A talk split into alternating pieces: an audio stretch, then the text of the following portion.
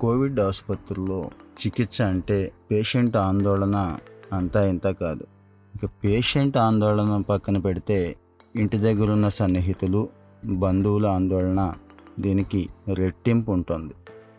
మరి ఈ ఆందోళన తగ్గించుకోవడానికి ఏం చేయాలి? పేషెంట్ వివరాలు ఎప్పటికప్పుడు ఎలా పొందాలి? మనకి ఏ ఏ ఛానల్స్ అందుబాటులో ఉన్నాయి అని తెలుసుకోవటం ఈ ఎపిసోడ్ ఉద్దేశం.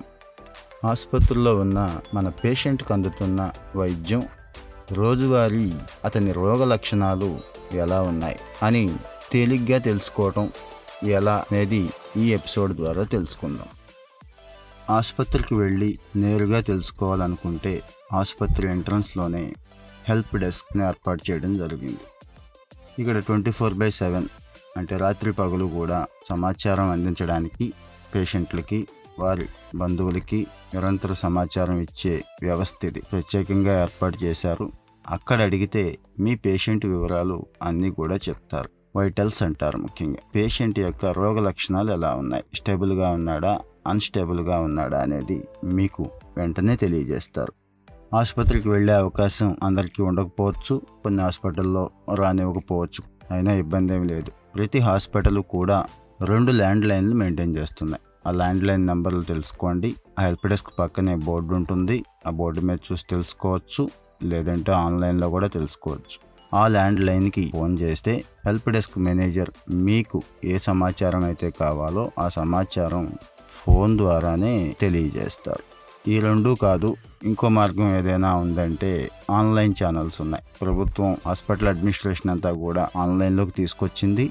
పరిపాలన మోస్ట్ ట్రాన్స్పరెంట్గా ఉండాలనే ప్రధాన ఉద్దేశం దీని వెనుకుంది మీరు health dot AP dot G O V dot in అనే వెబ్సైట్లోకి వెళితే పేషెంట్ వైటల్స్ తెలుసుకునే అవకాశం ఉంటుంది.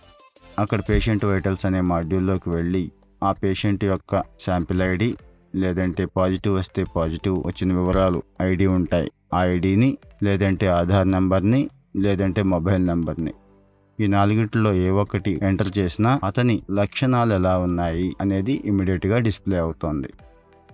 ఈ వెబ్సైటే అవసరం లేదు మొబైల్ యాప్ ద్వారా కూడా తెలుసుకోవచ్చు. కోవిడ్ నైన్టీన్ ఏపీ అనే మొబైల్ యాప్ గూగుల్ ప్లే స్టోర్లో అందుబాటులో ఉంది. ఇప్పటికి కొన్ని లక్షల మంది దాన్ని వాడుకుంటున్నారు. అందులో same sample ID Aadhaar number patient ID or phone number. ఇస్తే పేషెంట్ యొక్క లక్షణాలు ఎలా ఉన్నాయి? అంటే స్టేబుల్గా ఉన్నాడా? అన్స్టేబుల్గా ఉన్నాడా? అనేది ఇమీడియట్గా డిస్ప్లే అవుతాయి. అయితే ఆన్లైన్లో లక్షణాలు తెలుసుకోవాలంటే కొన్ని జాగ్రత్తలు తీసుకోవడం తప్పనిసరి. పేషెంట్ని అడ్మిట్ చేస్తున్న సమయంలో పేషెంట్తో ఎవరైతే ఉంటారో లేదంటే క్లోజ్ రిలేటివ్స్ ఎవరో లేదంటే ఫోన్ ద్వారా ఎవరైతే సమాచారం కావాలనుకుంటున్నారో వాళ్ళ నెంబరు ఇవ్వాలి. At the same time patient యొక్క మొబైల్ నెంబర్ కూడా ఇవ్వాలి. అంటే పేషెంట్ కాన్షియస్గా ఉండి ఫోన్ తీసుకోగలడు మాట్లాడగలడు అనుకుంటే ఆ నెంబర్ ఇవ్వండి. లేదంటే పేషెంట్తో పాటు ఉండే వాళ్ళు ఎవరైతే ఉన్నారో ఆ నెంబర్ ఇవ్వండి. ఇక్కడ రెండు నెంబర్లకు అవకాశం ఇవ్వడం జరిగింది.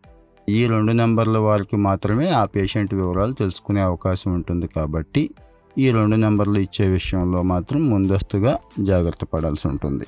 ఇంకా పేషెంట్ని చూడాలి అనుకుంటున్న వాళ్ళకి ఎప్పుడూ కూడా వాట్సాప్ వీడియో కాల్ దగ్గర నుంచి ఈరోజు చాలా అందుబాటులోకి వచ్చేసినాయి. ఆ కాల్ ద్వారా చూడవచ్చు లేదు బయట నుంచి చూడాలి అనుకుంటే మాత్రం ప్రభుత్వం సీసీటీవీ వ్యవస్థ అనేది ఒకటి ఏర్పాటు చేసింది. అన్ని హాస్పిటల్స్లో అన్ని వార్డుల్లో కూడా ఈ కెమెరాలు పనిచేస్తున్నాయి. మీరు రిసెప్షన్ దగ్గర ఇంకో ప్లేస్లోనో టీవీ ఉంటుంది. అక్కడి నుంచి కూడా మీ పేషెంట్ని చూసుకునే అవకాశం ఉంటుంది.